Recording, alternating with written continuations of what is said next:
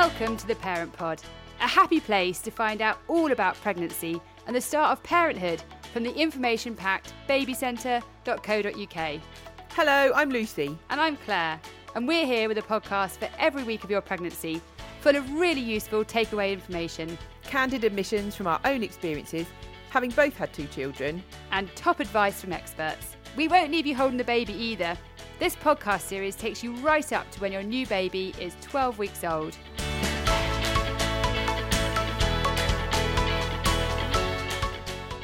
Nearly a month in. Did you know, Claire, that almost a third of babies are born with a birthmark of some sort?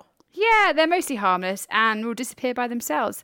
They're sometimes called angel kisses. Oh, I haven't heard that before. Very cute. And you might be finding that the music you listened to when you were pregnant is having a soothing effect on your baby. Oh, I remember us talking about that. That's a good one to try. Right, let's find out what's happening with baby this week.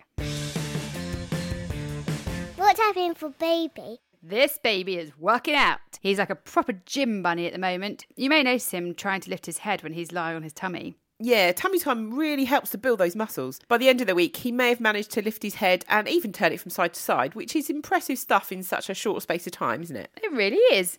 He's also getting more control over his muscles, so you may notice that his arm and leg movements become smoother and less jerky.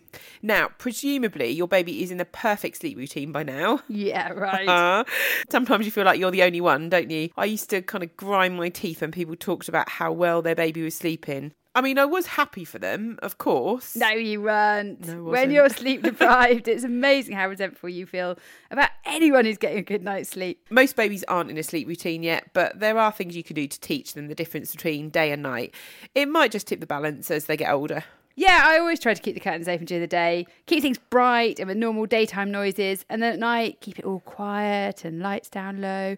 Also, I wouldn't play with them at night when they woke, partly to give them the message that it was night time, but probably mostly because I was hanging on by a thread at 3 a.m. yeah, a nighttime routine can help too, can't it? Yeah, at this stage, an evening bath and story or a song can help, can't it? Just to introduce the idea that it's nighttime. Of course, you won't see anything immediately, but it's sending out the right message, and we all live in hope that they will get the message sooner or later. It might help to know that at one month, your baby needs on average about six to seven hours sleep during the day and a further eight to nine hours at night, making a whopping total of 14 to 16 hours per day. but they're all individuals, aren't they? So some need a bit more and some need a bit less. A bit like us adults. Yeah. What's happening for you? Right, here we are talking about baby sleep, but really the elephant in the room is how little sleep you're getting. Yeah, let's not mess around. You're knackered and you now appreciate why sleep deprivation is a type of torture. We're going to do our best to avoid all those annoying words of advice you get, aren't we? But Yes. perhaps tell you what helped us. I used to think about all the other parents around the world who were up with their babies if I was awake. Yeah. I think it really helps you to feel like you're not the only one. There's a Wide Awake Club on Baby Centre's Facebook page, so if you're up in the middle of the night and you want to chat, there are other parents in exactly the same position as you. Good one. I kept in mind that it doesn't go on forever, and it really doesn't. There will be a time when a good night's sleep is yours again, and when your baby's a teenager and sleeping until noon, you can get your own back by waking them up, can't you? That's a genius plan. Make sure you're comfy at night when you're up with a baby too. So something like a warm dressing gown that can just help, so you're not there shivering while you're cuddling Oh, them. definitely. You've got to be comfy. And when you're completely wiped out, it can be really hard to cope with your baby's crying. Yeah, sometimes it might seem as if they're crying all the time. I've found that knowing some of the reasons why they were crying helped. It sort of put it into context. I think it made me feel a bit more empowered about how to deal with it actually. Yeah, that's a good idea. And at this stage, crying is all they've got as a way of communicating. So it covers a whole range of stuff that your baby's trying to tell you, doesn't it? Yeah. It could be that he's hungry, that his tummy feels windy, That he's too hot or he's too cold. yes, or that his nappy needs changing. He may just want a cuddle, just some comfort to be held and feel close to you. And bizarrely, he may be overtired or overstimulated, particularly during the day when you've had loads of visitors. Yeah, my babies definitely cried when they were overstimulated after a busy day. He also may cry to tell you that he feels poorly. Check out the link in the show notes to see what to look out for, and as always, trust your instincts with this one. Yeah, if your baby's crying is really getting you down, then do speak to your health visitor. Also, remember that if you feel really desperate, then it's fine and okay to place your baby in his cot. Make sure he's safe and then walk away and take a few minutes for yourself. That's a really important thing to remember, Claire. If you're looking to improve the quality of the sleep you're getting, then check out the tips on Baby Centre. We'll put the link in the show notes. Too embarrassed to ask. This week, our too embarrassed to ask question is My birth was awful and it's left me feeling really low emotionally and physically.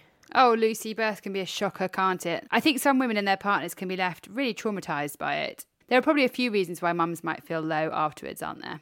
Yeah, you might have had a birth that went very differently from your birth plan. Perhaps you were keen to avoid intervention but ended up needing it. And some women can find it particularly hard if they don't know why certain decisions were made. Yeah, I think that's right. And also, you might be feeling really sore, just really uncomfortable. We asked our baby centre antenatal expert, Chess, to give us some pointers on what might help if you're feeling this way. If you are feeling unhappy about your birth experience, maybe it's made you feel emotionally all at sea or you're questioning some of the things that happened, it's worth thinking about what's going to be the right thing to help you.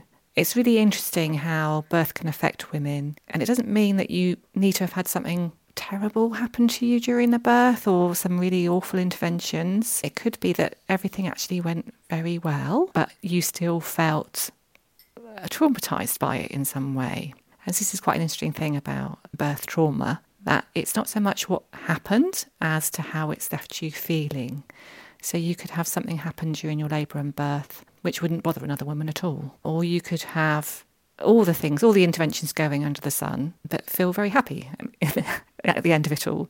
So it's not simple. It's not a simple thing to say, you know, if this happens to you, you're going to feel traumatized. It's really about how it's left you feeling afterwards. If you just have question marks over what happened, what decisions were made, maybe you don't understand why something was done, it may help you to get hold of your birth records and to make an appointment with a service at your hospital if it's available. Lots of maternity units have a service called Birth Reflections or Birth Afterthoughts, that sort of thing, where you can make an appointment with a, usually a midwife counsellor who can go through your notes with you and you can you know ask questions about what happened when and why. And that might be all you need to feel better about what's happened.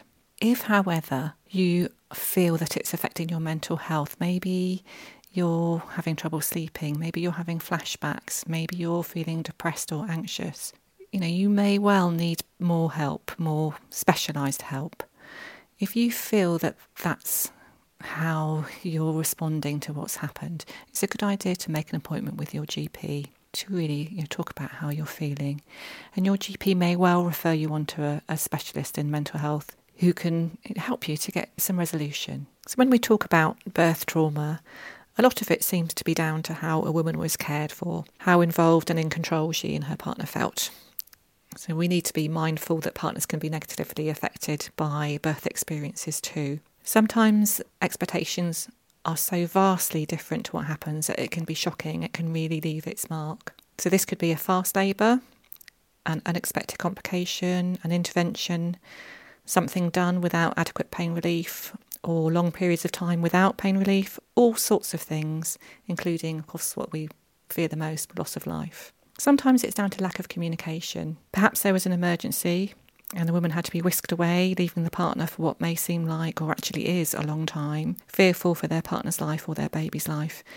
Good communication and the words used to communicate what is happening can be crucial to help people to come away emotionally and psychologically intact. So, if you feel like you are experiencing PTSD or birth trauma, there are some techniques that can help you, and these need to be done with a specialist who really knows what they're doing. So, one of the techniques is called rewind. Rewind uses relaxation to help you to replay what happened in your head and to disassociate yourself from the events. It can be effective within about three sessions. And one of the great things about it is that you don't have to verbalize what happened to you, so you don't have to talk about it. Sometimes talking about what happened is not helpful because it's kind of reinforcing those negative and fearful feelings. So, rewind works by replaying what happened as if you were viewing it as an outsider, rewinding and fast forwarding what happened as yourself again while you're deeply relaxed. It helps your brain to rewire response patterns around the event so that you're no longer in flight or fight mode. Rewind can be helpful anytime, three weeks, three years, or even 30 years afterwards. And we know, you know, women are sometimes left with experiences that they cannot get out of their heads. So, you know, having something like that that you can use so far ahead in time is, is just brilliant. Another technique is called EMDR. EMDR is eye movement desensitization and reprocessing. It involves using rapid eye movements while recalling the event. It helps stimulate the brain to reprocess information. You may also be recommended to have trauma focused CBT, so that's cognitive behavioural therapy. This can be helpful for PTSD and birth trauma too, and it's also good for depression, particularly if you have a tendency to see things in a negative light. The first step in all these situations is to see your GP for referral and diagnosis. Your GP is used to hearing stories like yours. Um, it's not going to be a shock to them. They hopefully will listen to you sensitively and be able to refer you to the, to the person who's just going to best be able to help you. Thanks again to Chess. Is it just me, or is she the most soothing person in the world? Yes, and it's great advice to get help if you need it. Right, let's move on. What do you expect this week? Okay, this week we're talking changing bags and just generally getting out of the front door and blinking into the sunlight with your baby in tow. It's no small achievement, is it? It's like a flippin' military operation. So let's look at what helps. I feel a list coming on. So here's our top five for getting out and about with your newborn. Okay, let's do this. Yeah. In at five, changing bag. Changing bag. Yeah, you've already got one and you've probably already figured out all the things that are wrong with it because there's no such thing as the perfect bag. I actually gave up and chucked everything in a rucksack. Yeah, that can work. Basically, your bag needs to be comfy though and big enough to handle all the stuff. Ah, the stuff. That's our number four. You know the basics nappies, changing mat, wipes, and nappy sacks. But you've probably added a few bits to that. Yeah, just a few. Breast pads when yours get soaked through, muslins, at least two changes of clothes for your baby for when they get that big poon army. Just how does that poo get all the way up their back? How? Right up to the neck. Oh. And crucially, a change of top for you too. I think I learned that one the hard way after the baby threw up on me and I had nothing to change into. Ugh. Okay, in at three is a decent sling or carrier. Find one that suits you, and with the right changing bag, you can end up being hands free. It depends on where you're going, doesn't it? Sometimes you need your pram or buggy to take the load, but some outings are so much easier if you have the baby in a sling and a rucksack. Although, as I've said before, personally, I wasn't a sling kind of girl, so it was always a buggy for me. It's the old handbag thing again. There's no one solution that fits every occasion. You just have to mix it up a bit. Number two, choose your moment. Might sound like an obvious point, but if you can leave the house with a baby that's just been fed and is in a clean nappy, then you're halfway there. Yeah, and that can take three hours of pre planning. Yeah. So if you need to leave at a particular time, then I found you do need to think ahead. Too right. Okay, on to number one. Be realistic about what you can get done. I mean, I'm a classic case of thinking I can achieve loads, but really, it feels much better to set yourself an achievable target and nail that. So pop and get some nappies and grab a coffee rather than thinking that you can do a big supermarket shop, get the car cleaned, catch up with a friend, and go to the dentist. yeah, that sort of thing. It's not about not being ambitious, it's just about not setting yourself up to feel rubbish. It's still really early days. Yeah, baby steps. I had a friend who was a mum of two who did something I thought was absolutely brilliant for her friends when they had their baby. She basically organised an outing with them to the town centre and she took them for lunch and showed them where the pit stops were, the really good cafes where there's space for your buggy and a good changing room. Those places that you really need to know about once you're going out more. They become your kind of go to places when you have a baby. Oh, that's a brilliant idea. I remember feeling a little bit nervous about going out, thinking, oh, I can't get my buggy into the toilet and also have a wee, but I need to change my baby. Yeah. It can all feel just too much sometimes, can't it? I think I might do that for my friends who are pregnant. Okay, that's us done and dusted for another week. As always, please remember that the podcast don't replace medical advice, and you should always speak to your own doctor or midwife if you have any concerns, or it might be a health visitor by now. We hope you stay well, stay healthy, and we'll see you next time for week four with your newborn. Bye. Bye bye.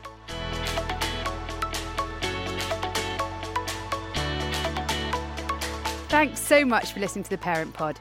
If you'd like more expert advice and information, chat to others at your stage of pregnancy, or get emails tailored to you and your baby, download the Baby Centre app now or visit babycentre.co.uk. You can also follow us on Instagram, Twitter, and Facebook. Just search for Baby Centre UK. All the info we cover in each episode is linked in our show notes.